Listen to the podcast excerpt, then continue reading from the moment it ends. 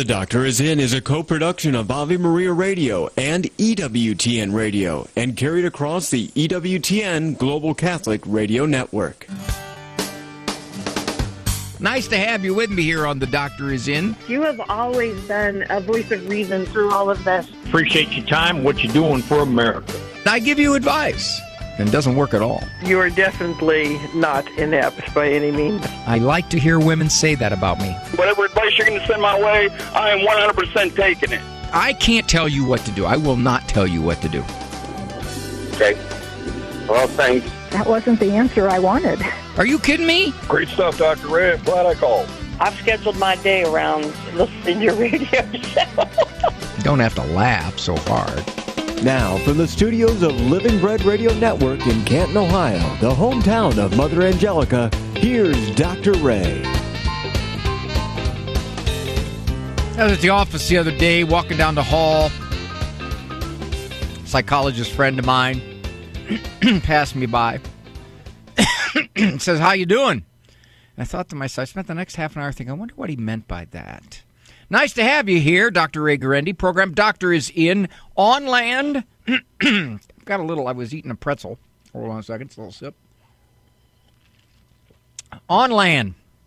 Uh, there is, well, let me give the number out quickly here. eight seven seven, five seven three, seven eight two five, eight seven seven, five seven, E-QUAL if you'd like to get onto the program with a question about something in your life or a comment to help somebody else or a general comment.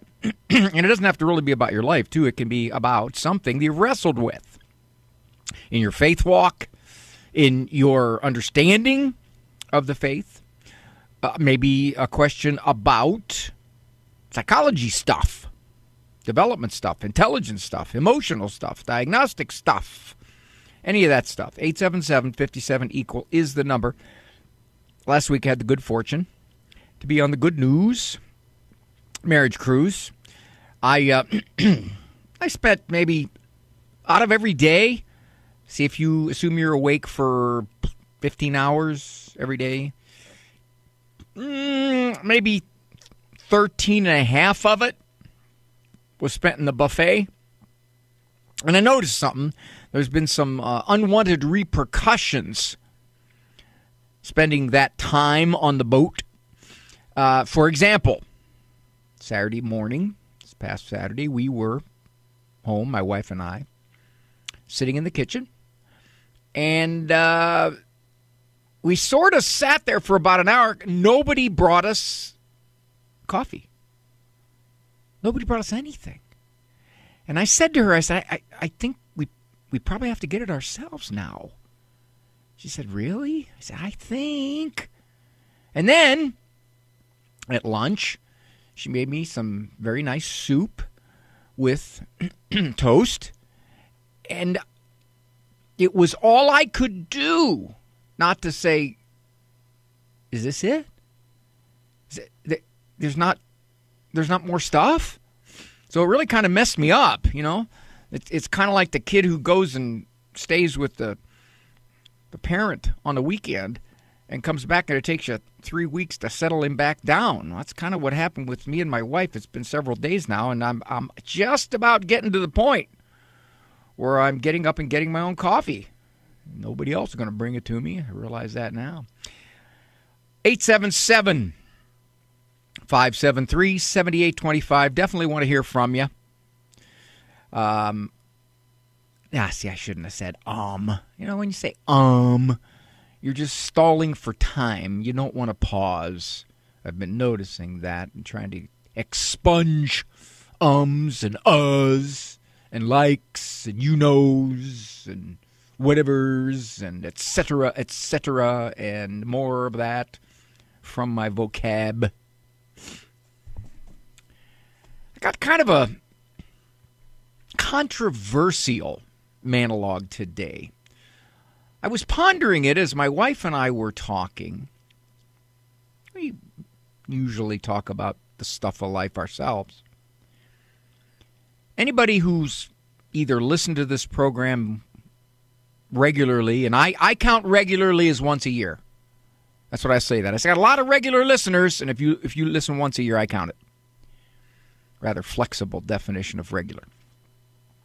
knows that a paramount problem among religious parents is their young adult children turning on them.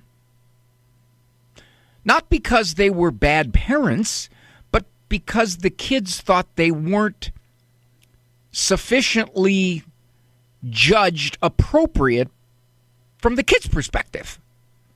Or the kids have left the faith, and because of that, they decide they don't want to relate to their mom and or their dad. Much of the time, the parents didn't really do anything wrong, but they have been cut off. This is a phenomenon that is so prominent. It's a pandemic among people who try to raise their children in a religious home. Some of you who call in, you will ta- you will say you haven't heard from your kids in three, four, five, six, eight years. They've just decided to shun you. So here is a suggestion, an option, a question, something that you might ponder. I'm not recommending it, but I'm saying, what about? If your child has resisted and rejected your outreach, you've tried it, and they have decided you are not worthy of their attention or their contacts. You are not worthy of seeing your grandchildren. If this is your state, here's the question. Are those young adults, or maybe even middle-aged adults by now, still in your will? But Doctor Ray, I think it's something that you could legitimately consider. If you have written me off, and maybe there's four children in the family, and one has decided you are not worth having any relationship with, are you, in your will, equally dividing up what you leave as an inheritance? Now, the question becomes, they've said they don't want to have anything to do with you. And you have tried. You've reached out. You've apologized. You've done what you could. And they resist. They're stubborn. And it's been years now. But Doctor Ray, there's always a chance for reconciliation. I understand that. And hopefully that will happen in some percentage of the cases. However,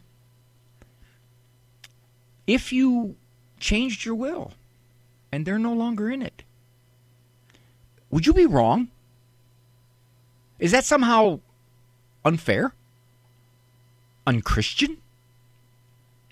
Now, I can hear some of you thinking, if I were to do something like that, and then I left this world, they would hate me even more than they seem to hate me now. Hmm. Well, you just said something. You said even more than they dislike me now or want nothing to do with me now. But Doctor Ray, do you realize the conflict that could set up between the siblings? If three of the siblings are given something as an inheritance, and the fourth is not? Do you realize what that would do to family cohesiveness? As I said, this is just something for your consideration. I know personally, I might think long and hard about that. If if I had a child write me off, and in fact resisted, rejected, batted away, all of my reaching out, I'm going to give you money?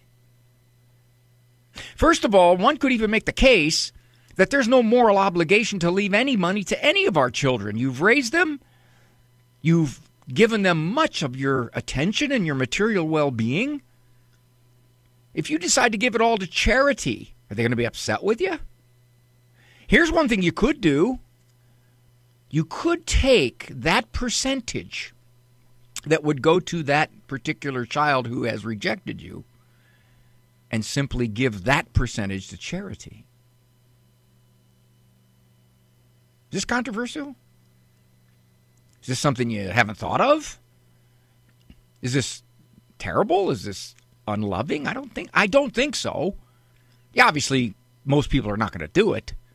But if you decided to do it, I think you would be well within your rights. You're well within your rights to leave your inheritance anywhere, anyhow you want. It's yours.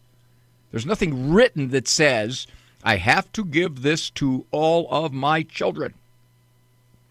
You may decide I'm going to give half of what I got to charity, and the other half will be divided up. That's up to you. But my wife and I were talking about this. We've got ten children. None of them are estranged from us. But I keep my will on a dry erase board in the kitchen. Yeah, if they come in and make some snotty remark, I just kind of erase their name there and say, okay, well, you got to work to get it back on. No, I don't. However, give me your opinion on this. I've already got one up there. I got one up there that's going to give a different side. eight seven seven, five seven three, seven eight two five. eight seven seven, five seven three, seven eight two five. Thank you for joining me. I'm Doctor Ray Guarendi. The following program is brought to you in part by My Catholic Will dot com. Surveys show that more than half of Americans do not have a will. At My Catholic Will dot com, it takes as little as fifteen minutes to write your will and secure a legacy of faith. My Catholic Will dot com is the exclusive online destination for creating a Catholic will. The process of writing a will is simple and now more accessible than ever. My Catholic Will dot com, a legacy of faith for those you love. The wisdom of Mother Angelica. And we need to pray for all our world leaders and all those who are in such danger. See, in a day and age where people are getting further away from God, you get further away from goodness. Only God is good. You remember what our Lord said one day? Why do you call me good? He said, only God is good. Only God. E W T N. Live truth. Live Catholic. Hello, Steve Ray here. Everything in the Bible and in the Catholic Church starts with the book of Genesis. It reveals to us God's plan for mankind. Yet Genesis can be daunting, especially given the scientific discoveries of the last few centuries. Well, that's where I come in with my new book, Genesis, a Bible study guide and commentary. Discover a thoroughly Catholic approach to this exciting and dramatic ancient narrative that is so often misunderstood. You can get the book now on the store page at Ave Maria Radio dot net. Check it out. Do you own popular index mutual funds or E T Fs? If so, you're automatically owned shares of companies that conflict with your moral beliefs. Ave Maria Mutual Funds are managed to conform to pro-life and pro-family values. Long-term investors can invest in the no-load Ave Maria Mutual Funds. The experienced professional portfolio managers make decisions based on investment fundamentals and pro-life values. You can learn more about Ave Maria Mutual Funds today at eight six six, A V E Maria or visit Ave Maria Funds dot com.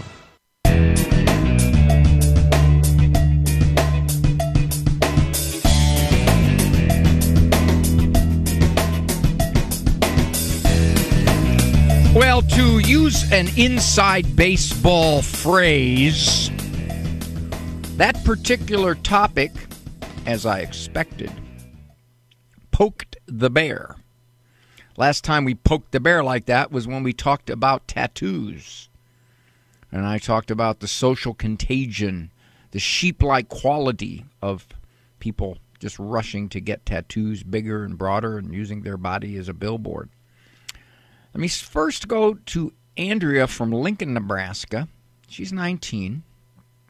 And she says, Doctor Ray, I'm giving you the youth perspective. Hi, Andrea. Hi. Um, okay, so I'm nineteen, and um, I just, I was listening, and I, coming from a young adult perspective, um, I just wanted to give my side of the story to be helpful to any parents out there, because um, I actually went through, like, the exact thing you were talking about. Um, and so basically a little bit about me.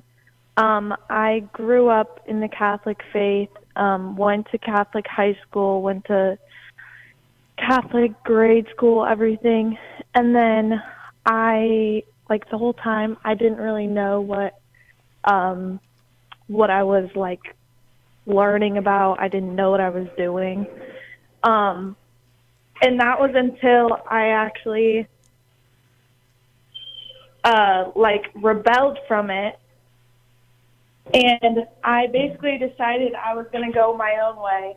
And that led me down to, um, I started smoking weed and just, like, figuring out things that filled the void for myself. And I just, I sweared I was going to move out as soon as I turned eighteen.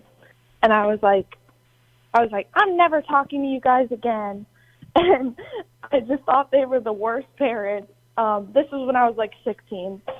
And then um, I got into New Age spirituality because um, I was chronically online. So that led me to that. And eventually um, I had an encounter with God, and I started getting convictions towards things that I was normally doing um, on a daily basis. And um, I started finding my way back to him, and I moved out, and um, I am making my own money, paying for my own apartment now. Um, are you still not talking, Andrea, are you still not talking to your parents? Oh, no, no, no. That's where I was going with it. I literally have the best relationship with my parents now. Like, I, they're my best friends now, and we've gotten over it, but, yeah, they do come back. So you are back in the will. I am, and I'm, like, probably, like... I like I'm leading them more to Christ now. Or your I'm story, strengthening their faith. Your so, story yeah. is one that parents who find themselves in the situation with a child, a, a young adult who says, "Get out of my life," which is what you were anxious to do with your parents, and then ultimately, somehow, some way, God opened up your eyes, touched you, and in doing that, you came back to your parents. Your situation's a bit different from, for example, a twenty-four-year-old, thirty-year-old, thirty-two-year-old who for years and years and years has not had the turnabout that you did, who has said, I will cling to my hostility toward my parents. You didn't. And uh, not only do you have a beautiful relationship, which is invaluable, but you probably got some inheritance money, but you're only nineteen, so your your parents are probably still pretty young. So, uh, given that, I think that's a beautiful story, Andrea.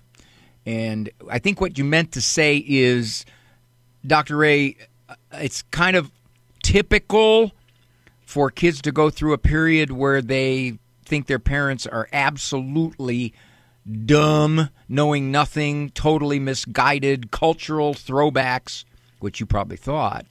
But you came around rather quickly, which was rather impressive, my dear. And uh, good for you, and uh, good for you attempting to show your parents your journey and how maybe they could journey too. Bless you, Andrea. Andrea, thank you so much for the call. Teresa was here, and she dropped. She says she had the exact same situation. She said, I truly believe we work hard for what we earn, and we have a right to do with it what we want. Then she says, I have one child who will be getting nothing. Probably the biggest objection with that is that the parents are afraid of what will happen upon their passing. Sadly, I've seen so many situations where siblings become estranged with each other because of some inheritance issue. Um, before I go to your calls, and I, I thank you for your patience, my mom died uh, about, how long's it been for Ma now? sixteen years ago. At the funeral mass afterwards, after the mass was over, my sister got up and gave it just a beautiful, heartfelt appreciation for Ma. You know how everybody becomes wonderful after they're dead? Well, Mom was. I got up after Marianne, and there was no way I could add to that. So I said, after the last patriarch, matriarch passes, and the children are now the leading generation, sometimes there are conflicts over inheritance, over who gets what. I'm glad to say that's not happened in our family. There's been no battles over possessions. My sisters can have the car. My brother can have whatever possessions he wants. I really only want one thing. That is my mother's coupon book. My mother never did anything without a coupon. And her coupon book, at the time of her passing, as best I can estimate, was worth about twelve million dollars. We did the funeral with a coupon for nine dollars. All I wanted was the coupon book. That's it. Pat from Cleveland, Ohio. Pat agrees. No obligation to leave money to children. Hi, Pat. Hi, Doctor Ray. Hey, I just saved so, you a bunch uh, of money. I saved you a bunch of money. Hello? You're there, sir. Gotcha. Yeah, okay. So regarding the, my, uh, I'm one of eight kids. I have a brother who always, immediately if my parents would call him for help, he had skills for fixing things. He'd always be right there. And he, he died at the age of forty-four, leaving a wife and six kids. And as my mom was getting close to uh, to passing away, she was trying to figure out whether to include my sister-in-law in the will. I said, well, Joe did more for you and Dad than any of the rest of us. Why would you leave his family out? And everybody else agreed that my sister-in-law and her kids deserved at least as much, maybe more than the rest, because my brother did more for them. So I think in terms of wills, take into consideration who has done most for the parents. That's a generous attitude there, Pat. It truly is, especially given that every one of your siblings agrees. Everybody knew what he was about. That's a beautiful thing. Most parents are very scared of doing that because their view is, well, somehow that's not fair. Somehow it should be divided totally equally to avoid any kind of family friction. But I agree with you. I think how the parents... It, dis- it ended up being divided equally. And then there were some who would rarely come around, wouldn't even come over my mom's birthday. They might be there for Christmas and Easter. Mm. But they got the same share. You know. Hmm. Hmm. But nobody well, argued about anything. Well, that's good. That's good to hear. But you're right. There is no obligation to divvy up the inheritance a certain way. Pat, but thank you. There seems you. to be a justice yeah. in paying for the ones that did the most. Yeah, the argument someone might make against that is, how do you decide what was the most?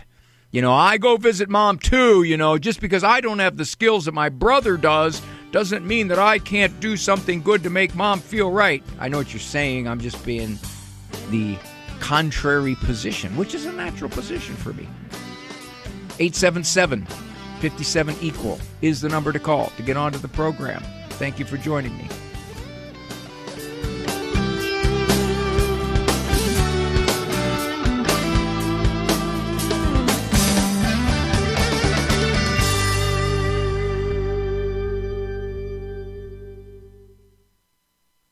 What does Oratio Dominica mean?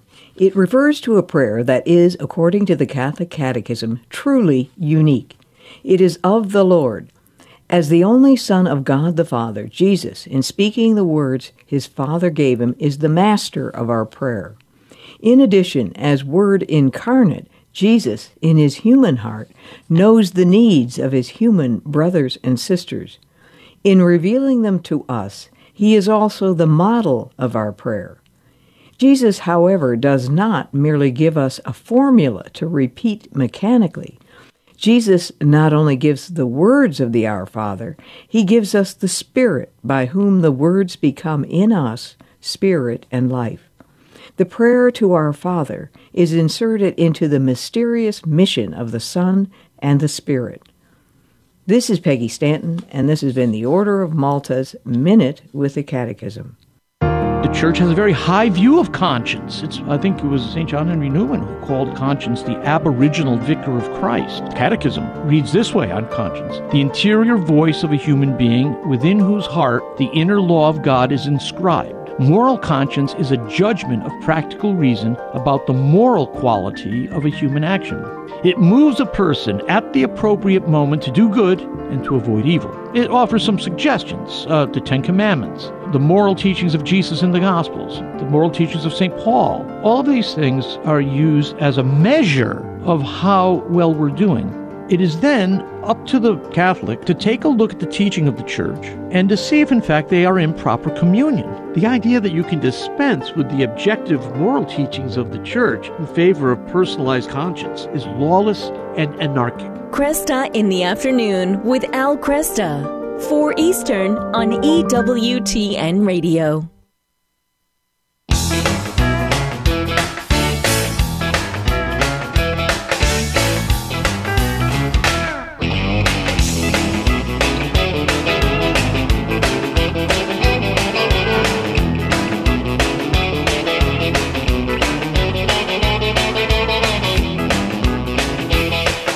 Here on The Doctor Is In. Get to your calls in a second.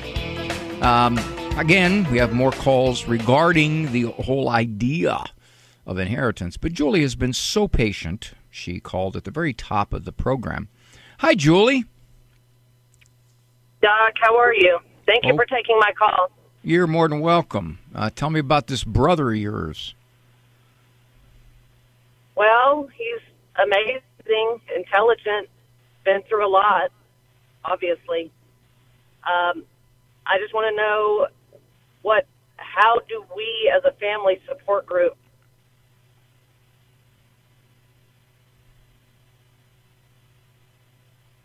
I called. Do you have them there? Julie, you cut out there for a second. I imagine somebody was trying to call you while you were on the phone. I'm sorry, I'm in the country. Can okay. you hear me now? I got you real clear. I'll pull over. The, okay.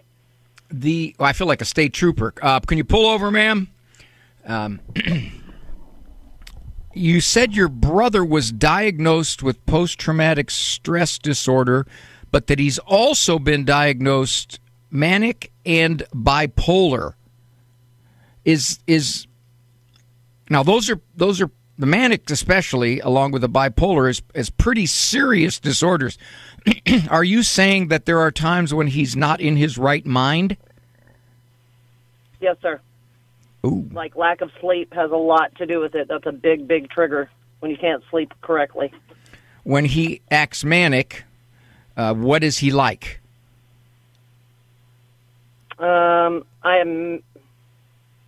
It's almost like you have attention deficit because your brain is going one hundred miles an hour. Um, skipping over topics from this one to that one to that one to that one, back and forth, uh, lots of emotions. Are there times now he's described as bipolar, which could mean he has periods of either depression or stability? Does that happen, or no, when, when he has a break, he becomes very agitated? Um, I haven't seen the depression so much. Are there times but when he he's quick stable? To anger. Okay. Are are there times yes. when he's stable? But right now he's yes. not. I mean, right now. Right. Okay. It's interesting. I, I can't right. know this, and I, I don't want to comment too much on it, but I'll I'll just throw you a, a generalization, Julie.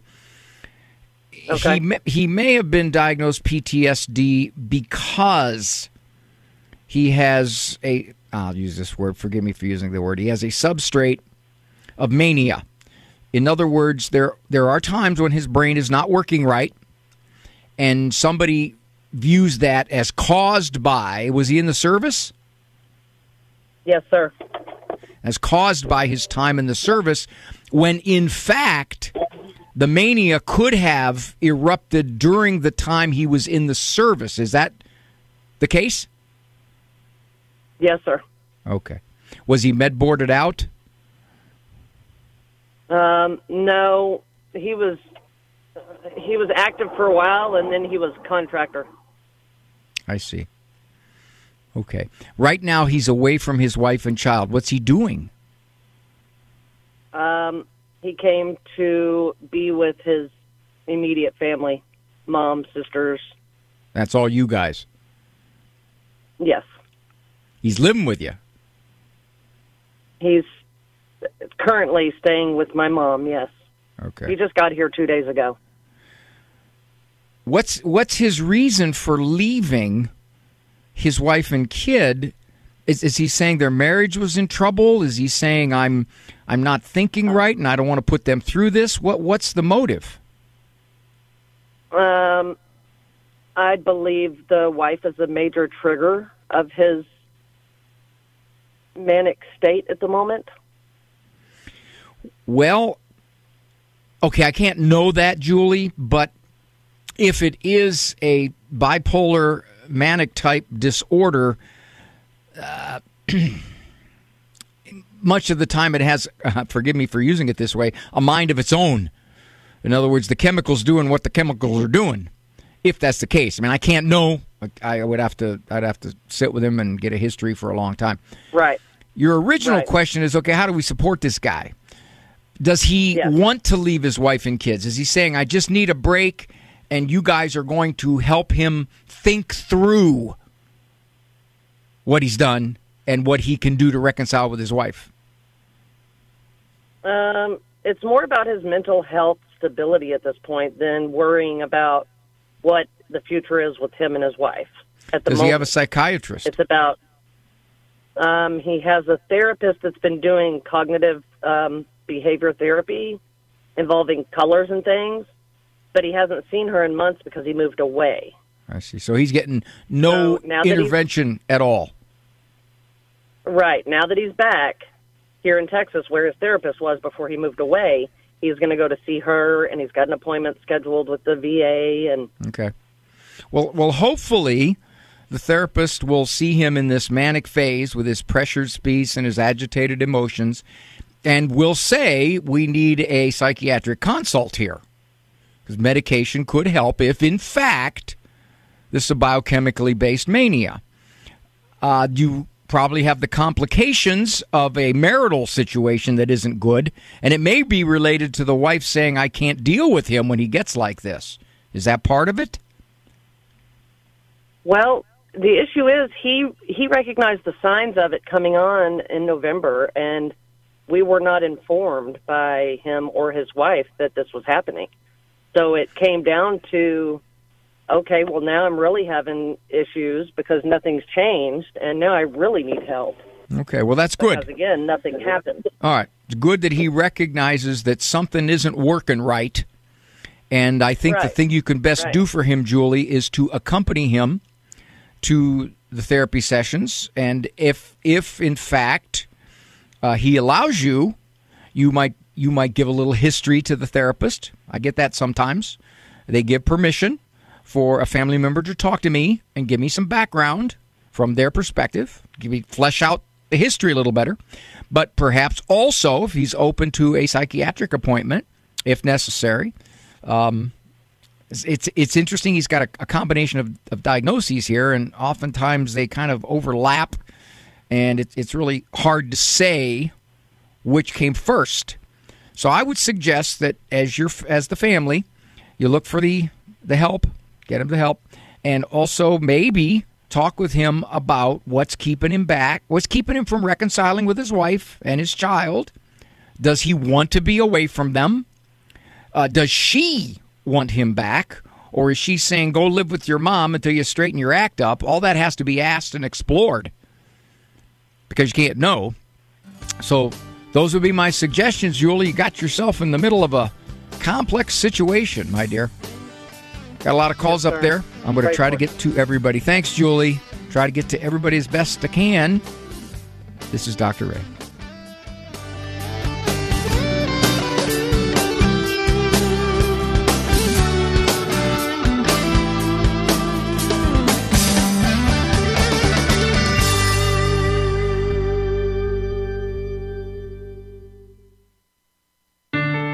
Living the Beatitudes with Father Bjorn. Blessed are the pure in heart, for they shall see God.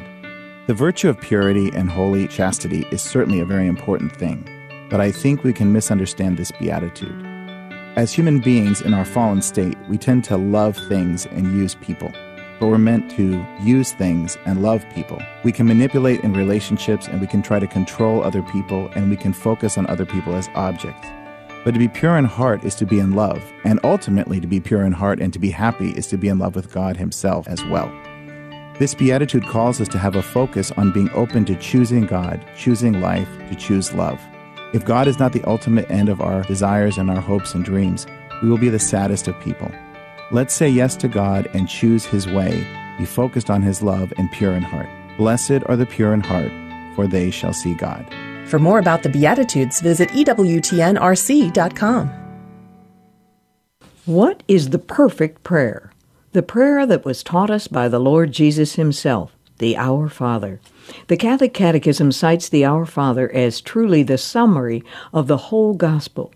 Saint Augustine writes, "Run through all the words of the holy prayers, and I do not think you will find anything in them that is not contained and included in the Lord's Prayer." The Scriptures, the Law, the Prophets, and the Psalms, says the Catechism, are all fulfilled in Christ. This is the good news of the Gospel. Saint Thomas Aquinas gives equally high praise to the Our Father. The Lord's Prayer, he says, is the most perfect of prayers. In it we ask not only for all the things we can rightly desire, but also in the sequence that they should be desired. The rightness of our life in Jesus will depend on the rightness of our prayer. This is Peggy Stanton, and this has been the Order of Malta's Minute with the Catechism.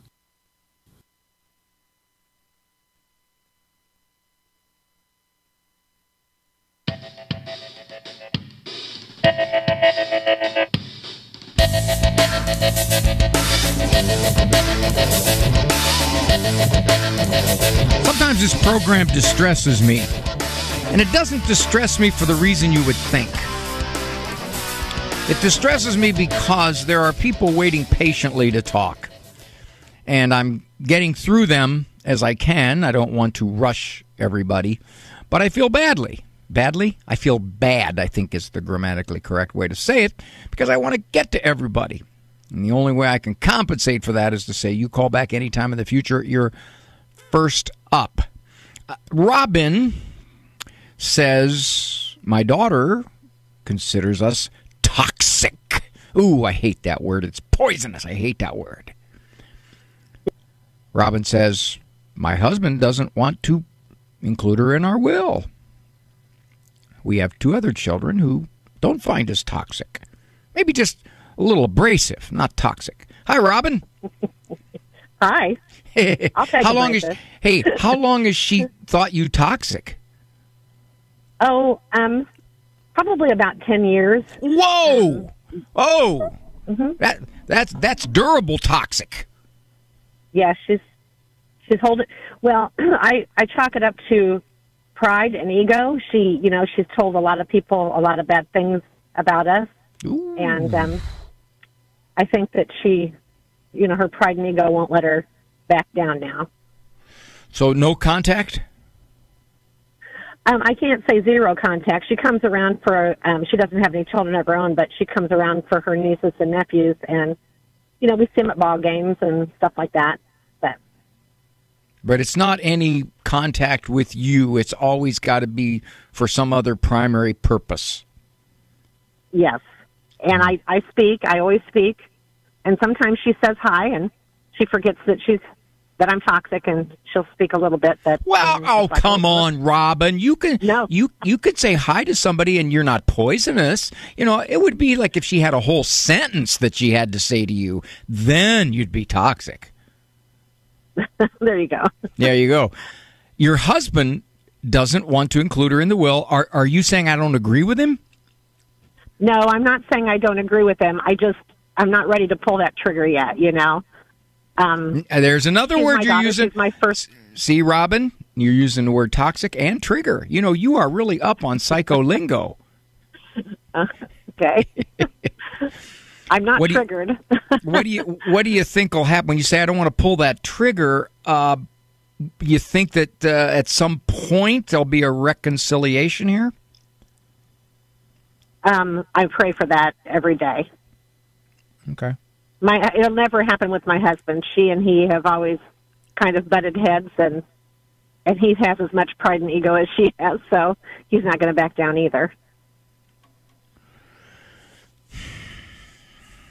Well, you always could re- re- re- rewrite your will if, in fact, the relationship becomes somewhat smooth again. You could do that.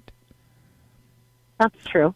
He, your husband's probably saying no matter what, even if it becomes civil, she doesn't get anything right from us. That's what he's saying. I, I haven't heard him say that, no, but I, we just really don't talk about it a lot. And every once in a while he'll say, we need to go to have our will redone, you know. If you say to him, if we do that, would you be willing to alter it if it ever happens that she has a change of heart of some type? Oh, yeah, I, I would be willing to say that to him, sure. Okay. And then if he says, no way, no how. You know, he may say no way, no how because she's burned us for ten years and I don't care what she does now. I think you know as well as I do he's taking this exceptionally personally, that ungrateful well, little witch yeah. in his mind. Well, yes, and, you know, she has a she has an alternate lifestyle that he doesn't agree with, and that's part of it, too. Well, I'm going to assume also that she doesn't like your religion. Well, she was born and raised Catholic, she, you know, um, but, of course, that's, yeah, that's not something that she would ever do now. I think, Robin, this comes down to a, a meeting of the minds between you and your husband. Okay. It's not a matter of, gee, which one of us is right. It's a matter Correct. Of what are we both going to agree upon here?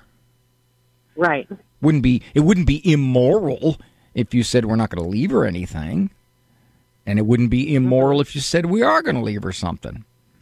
Um, well, I don't think at this point. I mean, would you think that she would expect that she we would? I mean, you know, I kind of wonder that myself. Wow, that would I, be a shock if Mom and Dad actually did leave us something. Well, I suspect that she would think the reason you didn't is because of her lifestyle, as opposed to the fact that she shut you out for ten years. Right. That'd be my guess. Um, and I don't, I don't have a problem with her lifestyle, as per se, but when when. the word marriage came along, you know, with a same-sex marriage, I just, I just, I, I'm against that. I, I don't like that use of that word in, well, it, you know, life. Robin, it's I, not a matter of you being against it. It's a matter of if you are a Catholic and you believe the Catholic Church speaks for our Lord, then it's our Lord saying marriage is between a man right. and a woman, not you. And I think your daughter but is saying, we just disagree, Mom. Right. And we did, and we and we lived amicably for for years, you know, with with her coming out of the closet and all that stuff, you know, and um, we lived amicably for years. It was, you know, it was tenuous to, you know, between she and her dad, but I mean, they you know, they got along, and and uh, but the, the marriage thing, and I, I wouldn't. It, mine really doesn't have anything to do with my being Catholic. Mine has everything to do with I just don't think that that there is such a thing. I agree with the Catholic Church on the fact that there is no marriage between a man and uh, um, same-sex partners. How old's your daughter? Forty, forty-one. Yeah, she's not a kid anymore. It's not somebody that... No, she's not a kid. Yeah, she's she's pretty stabilized in her writing you off. So you got to decide. Mm-hmm. You say to yourself, she's right. written us off, so why are we right. going to write her in? Right. That's your decision. I. Uh, well, I've had a lot of I've had a lot of static for not going to her wedding and, and all that mm-hmm. kind of stuff. I mean, I have friends, you know, who are who are actually Catholic, very, very Catholic, and they said, well, if it was my daughter, I would have gone to the wedding. And I'm like, well, mm. that's your choice. This is my choice. And I have to live with that choice. Well, I don't know if you're Catholic or you're Christian, but the both. I am both.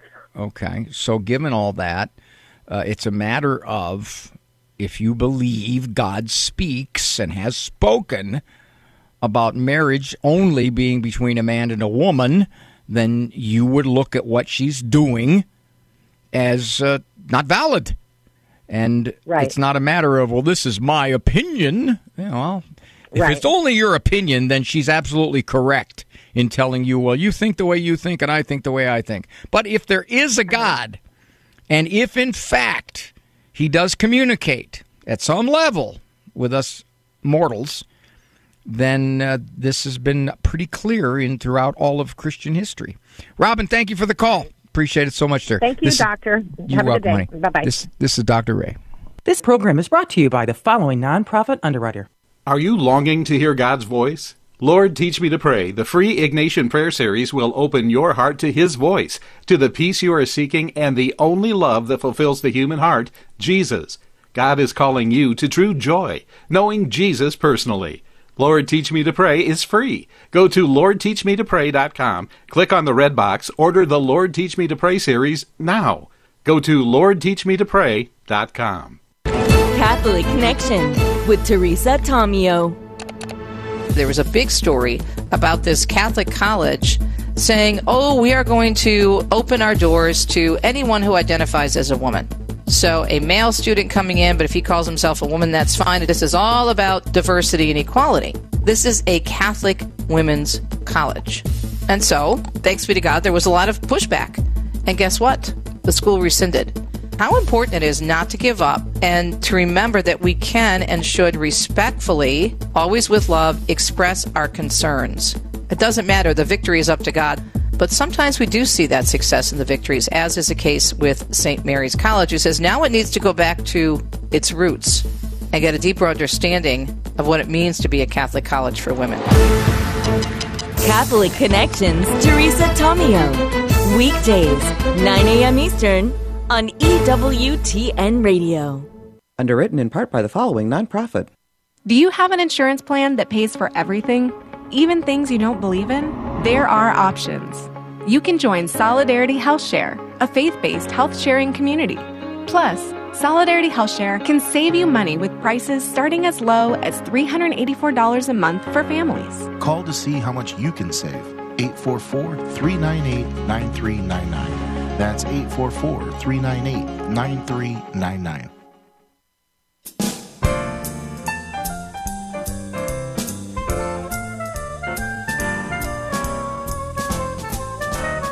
Thank you for joining me, Doctor Ray Guarendi, program Doctors In, Monday through Friday, one o'clock Eastern, co-production E W T N Global Catholic Radio Network and Ave Maria Radio Communications, with today my call screamer and doubling, of course, as always, my board operator and producer of the program, Andrew Kruczek. Now, Nick, here's an interesting thing about this.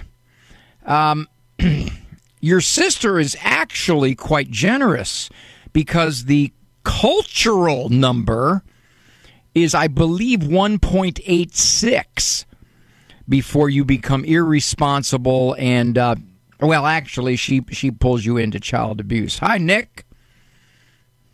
Hi. uh, your sister says anything more than five is child abuse because you simply can't appropriately attend and love that many kids, right? That's exactly what she's saying. And, like, I'm twenty-three, and I want a family at some point. And that she's not making kinda, you doubt yourself, is she? Just a little bit. Ah. Like, I know that I can, but just makes me doubt myself, you know? Well, did you ask her, where'd you get the number five? Um, I did not, but suspiciously, I, I am one of five in my family. Aha! Okay, hold on a second. Let me offer a psychological insight here, Nick. Do you think has this has anything to do with your sister feeling like she's low dog in this family because your parents had too many kids, and the fact that she doesn't get her share of love and attention as she sees it is because there's five kids? That is very possible. Hmm. Well, let's a leave big that factor as... Is, yeah. A big factor is she has B P D, and that's uh, been a large struggle in our family for a very long time. Okay. Now you're talking uh, borderline personality disorder. Yes. Okay. That's a pretty severe personality disorder. And if, in fact, she she meets the criteria for that, then are you saying there's just a whole lot of maladjustment on this young lady's part? I think so. Okay. Well, one, Nick, why would you give her any credibility about family size? I don't understand that. Uh, two, we live in a culture that says kids are okay. I mean, they're one option, but more than two, come on, what are you doing? That's the cultural mindset right now. So mm-hmm. anybody who says, I want to welcome and love any kids our Lord gives us, is viewed as, well, a little bit crazy, if not totally, totally misguided about what family is. I had a mom once when somebody accused her of having too many children because you, you couldn't love that many children. You, you divided up your love too much. She said, love doesn't divide. It multiplies. Nick, we had ten That's kids. A good thing. We had ten kids, and at one point they were all twelve and under. I said to my wife one day, I, I can't, I can't play with each one individually as much as I would like. And my wife said, Raymond, you big dummy. She didn't say big dummy, but I looked at her eyes, and I knew that's what she was thinking. And she said, that's why they got brothers and sisters as part of the family. And she was right. Nobody picked me for the soccer games. I got tired of being steady pitcher. I went, I wanted a bat. Come on, you guys, I want a bat. No, Dad, just, just roll the ball in, okay? You can't really run. So, Nick, you wanted my thoughts on this? I will tell you this. I have talked to so many people in my life who have said, when they were much older, I wish I would have had more children. I have yet to talk to one who said, I had too many children. Mm-hmm. That helps a lot, thank you. Every parent of a bunch of kids will tell you it's just that much richer. Now, that's not to say, now here's where I think your sister's right. That's not to say the more kids you have, the more likely you could get a tough one. That's just that's just law of averages here. But, in fact, she is simply reflecting. She's probably big into social media and everything else. So she's simply reflecting the pop culture view now of having kids.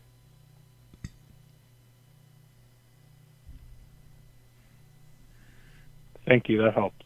You're welcome, buddy. Ask her. So why'd you pick five? Why not three? Why not seven? Where'd you get five? And you'll find out if she's saying, well, I got ripped off because we had five. That's why. So God bless you, Nick. And maybe God will give you a bunch of kids, and and you can be like me. I got, uh, I got. Let's see, I had a whole baseball team plus plus a bench warmer. And had two basketball teams. So Had a bunch of them. And I never paid taxes for years. Thank you, Nick. God bless you. And you call back, dear. You will be first up, I promise. Andrew promises. He's the call screamer. Thank you for joining me, everybody. You made my my journey back here so very, very nice. And I've been sitting here for close to the last hour, and nobody has brought me any food. So I am really decompressing from being on a cruise ship. I think I better head to the Golden Corral tonight just to kind of get one in. For information on Doctor Ray's presentations, books, and C Ds, visit D R Ray dot com and follow him on Facebook and Instagram. The Doctor Is In is a co-production of Ave Maria Radio and E W T N Radio and carried across the E W T N Global Catholic Radio Network.